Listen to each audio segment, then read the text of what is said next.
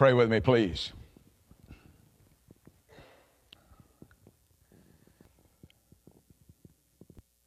Give me Jesus, Lord. Give me Jesus.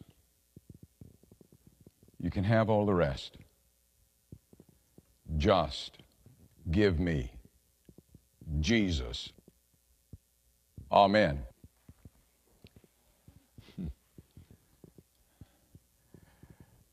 Maybe I can get away with telling this joke. It's a little bit beyond the pale, but we've been together now for working on three years. So maybe I'll take a chance.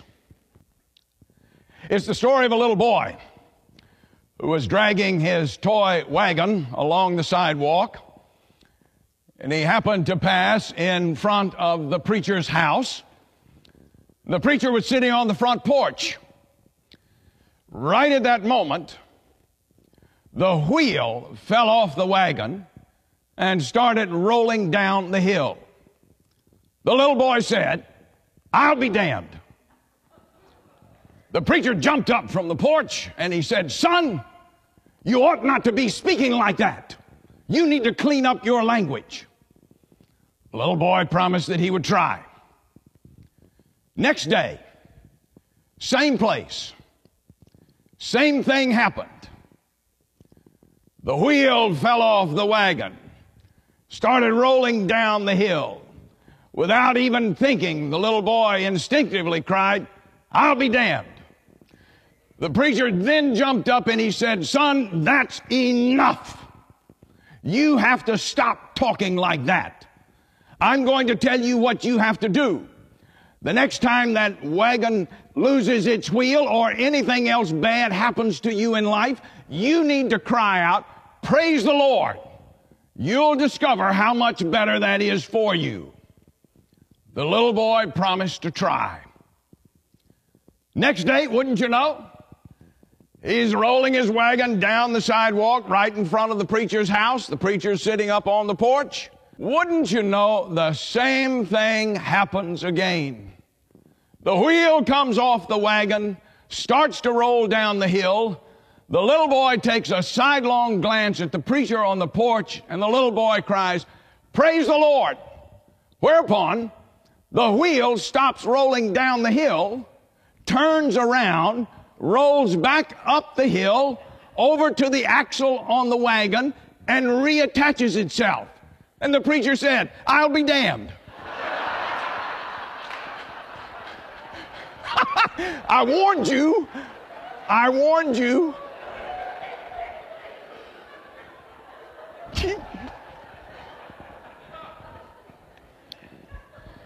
Yikes, I might be looking for work next week.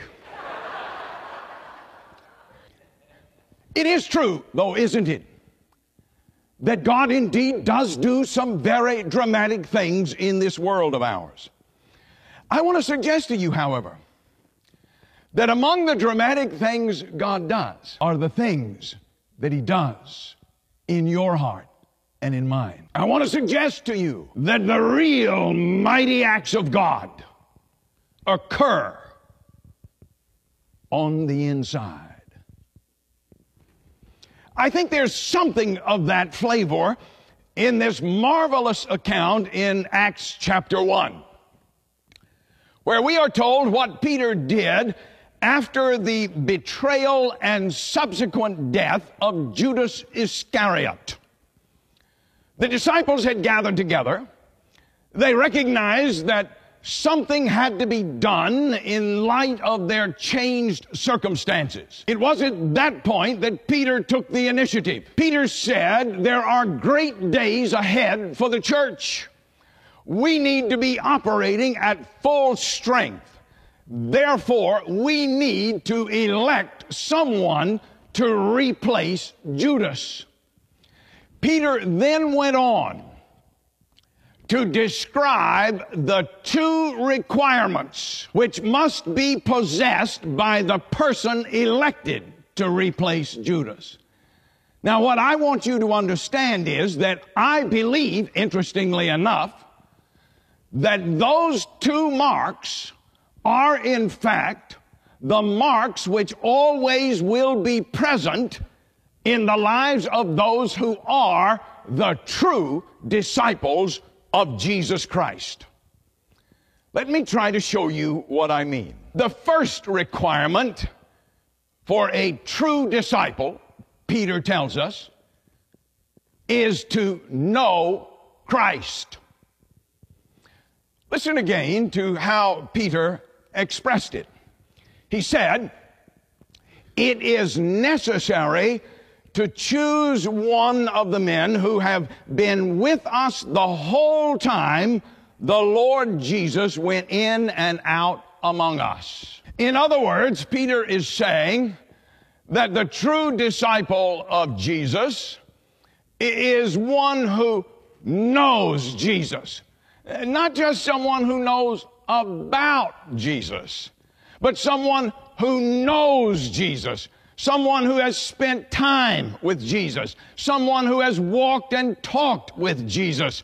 Someone who knows Jesus intimately and personally. Someone who has experienced the transforming power of Jesus Christ in life. That's the first mark of a true disciple, to know Christ. Now, let me ask you to ponder for just a moment this Jesus of ours. He lived in a rough, tough, difficult, challenging time. He was relatively poor. He came from a minority group. He was not well educated, even by the standards of his day. He was single, never knew the companionship of a spouse, never knew the joy of having children of his own. He was rather consistently prosecuted, persecuted, reviled, ridiculed throughout his public experience. He died relatively young.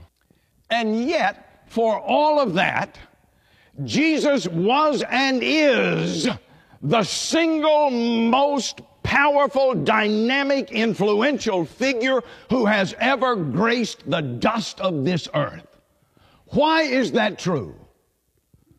I believe it is in part because Jesus possessed the power to take ordinary people and transform them into extraordinary disciples. Uh, Jesus saw sickness as an opportunity for healing, sin as an opportunity for forgiveness, sorrow as an opportunity for compassion.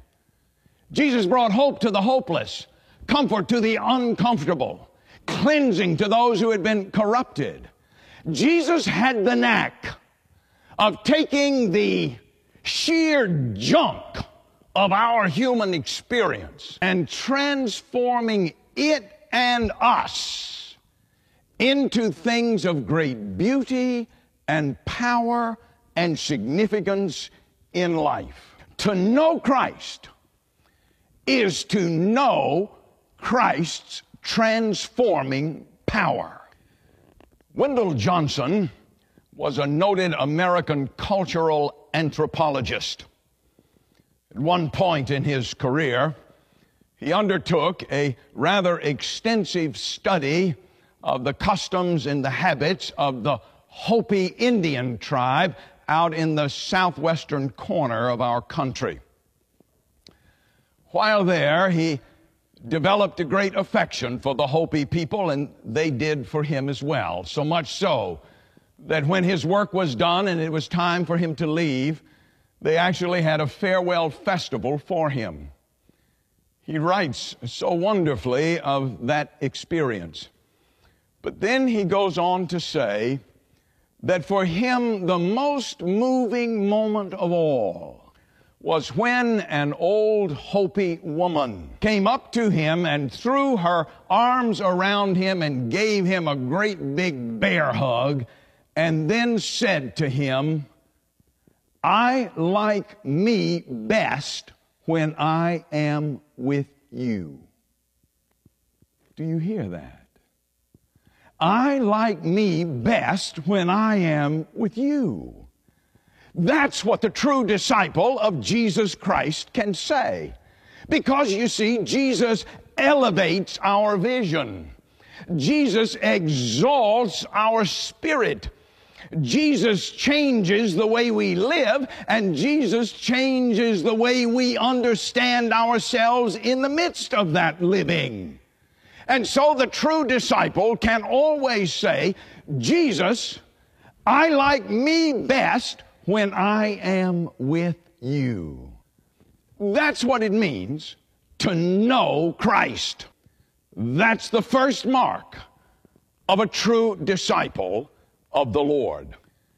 Now, the second requirement for a true disciple, Peter tells us, is to make Christ known. Not only to know Christ, but to make Christ known. Listen again to what Peter had to say.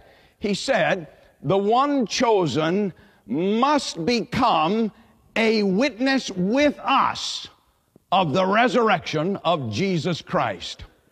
Do you hear what he's saying there? He is saying uh, that not only is it important for the true disciple to know Christ personally in experience, but also then to be willing to tell others about this Jesus. And so the true disciple not only knows Jesus, but also shows Jesus. The true disciple is a witness to who Jesus is and always will be. Now, it's very important here, I think, for me to draw in your mind a distinction between an advocate and a witness. An advocate is a person who can defend a proposition or an argument without being personally involved in it. For example, Bertrand Russell, the great mathematician and philosopher, was an avowed atheist. And yet, Bertrand Russell, for all of his life, said, the only hope for the world is that people should live as Christians. Isn't that amazing? I mean, here he was, an atheist, but advocating the Christian lifestyle. He was defending something he had never himself experienced. Well, an advocate is okay, but a witness is better. A witness is different. A witness always witnesses out of the depth of a personal experience. And that's why the word of the witness always carries a greater weight. And so the witness for Jesus Christ is the person who has been personally involved with Jesus in life. Here's what I want you to note. Peter is saying that the basis for discipleship is to know Christ. And the business of discipleship is to make Christ known. Now, I have to tell you, I rather frequently hear people in the church say things like this. Well, I never really say anything about Jesus in my life. No. I prefer just to let my belief in Him shine through in the way that I live. Whew, I tell you, every time I hear that, I think about the old Irishman who was one day asked, Are you saved? And the old boy said, Well, my good fellow, to tell you the truth, I am. But it was such a narrow squeeze that it's not worth talking about. Dear friends, let's be honest here. No one of us lives so splendidly that we could simply say that Jesus Christ shines through everything we say and do in life, so we don't even need to acknowledge Him. we can just live our life and others will look at us and see Jesus. Let me label that for what it is sinful arrogance. To think for a single moment that the light and the Spirit and the glory of Jesus Christ can shine through our lives and only through the way we live is absolute foolishness. The reality is, if we are true disciples of Jesus Christ, we have to say so. We have to tell others about this Jesus we know and love. That's what it means to be a witness for Jesus Christ, to make him known. That's the second mark of a true disciple. Well, Peter proposed this election, and the election was held, and they cast lots. Now, you do need to understand that that's the way frequently uh, the early Christians made decisions. They cast lots because it was their belief that God, in His sovereignty, would act through the casting of lots and make His choice known. And so they cast lots. And the lot fell upon Matthias. Well, Matthias became a disciple of Jesus Christ at a marvelous time in history. You see, the Roman Empire was just beginning its collapse. The empire of Jesus Christ was beginning to spread like sunshine throughout the world. It was a wonderful time to be a disciple. But you know what's so ironic? Once Matthias was elected, we never hear him again. Not one word about Matthias in the rest of the Bible. We have no earthly idea what great things he may have accomplished as a disciple of the Lord. But you know what? Even though that's true, what I want to do now is I want to dig back into history. And I want to lift up for you another instance of witnessing for Christ, which arose out of the early Christian church. As Christianity began to spread, it actually began to spread even among the soldiers of the Roman legion. Many, many of them wound up becoming Christians. There was one particular detachment of Roman soldiers, 40 of them to be exact, a very famous detachment of Roman soldiers, all of whom converted to Jesus Christ. Now, these 40 soldiers were known all across the Roman legion because of their extraordinary abilities in the sport of wrestling. Understand, please, that the Roman army uh, not only put emphasis on its military achievements, but also on its athletic prowess. And that is why very frequently the Romans would conduct the equivalent of Olympic Games, featuring a whole variety of sports. These 40 Christian wrestlers, that's the name that they chose for themselves, and that's the name by which they were known all over that part of the ancient world. These 40 Christian wrestlers always won the victory at the games. There came a point where the 40 Christian wrestlers were stationed in Switzerland. They're charged with defending the northernmost boundary of the Roman Empire. At that time, there came down an order from the Roman emperor that all Roman soldiers were to take an oath swearing allegiance to Caesar as the ultimate authority in life. Well, those 40 Christian wrestlers knew that they could not and would not take that oath, even though it would cost them their lives.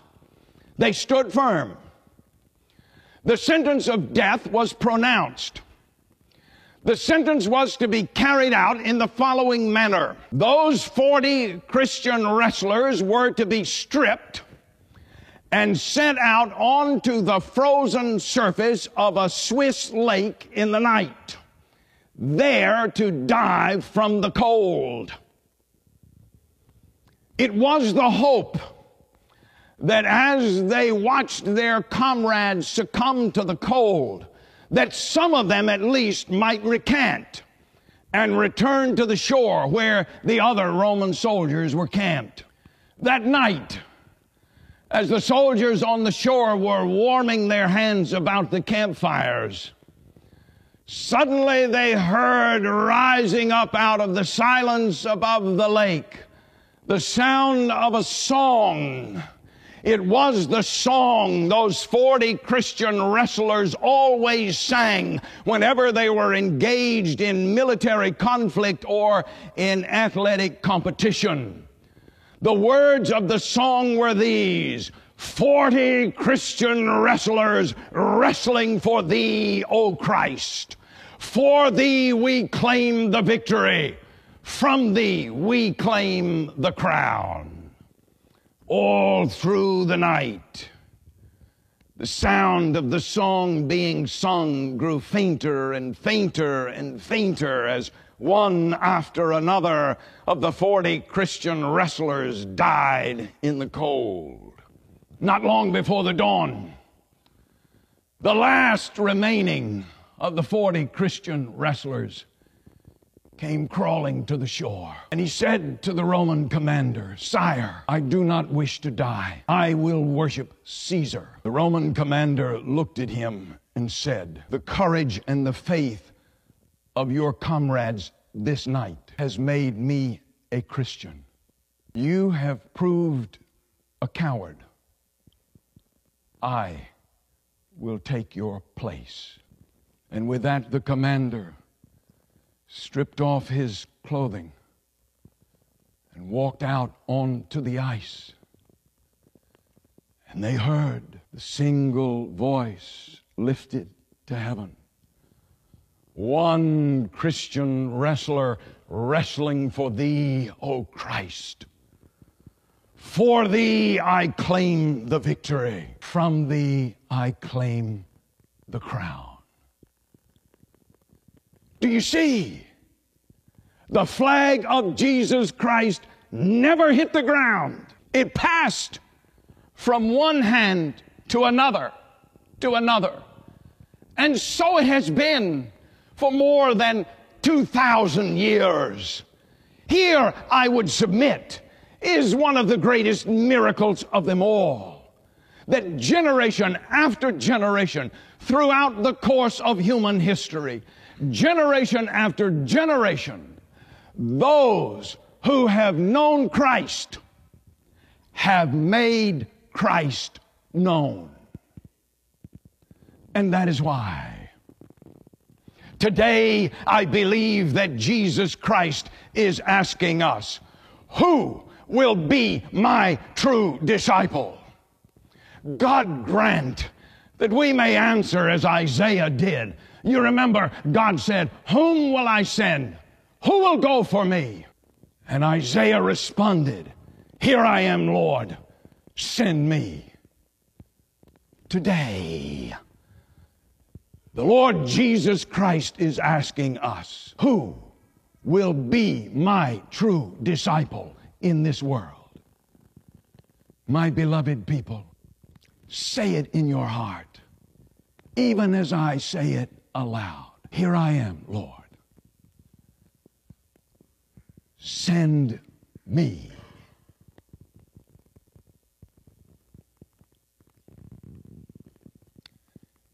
Soli Deo Gloria. To God alone be the glory. Amen and amen.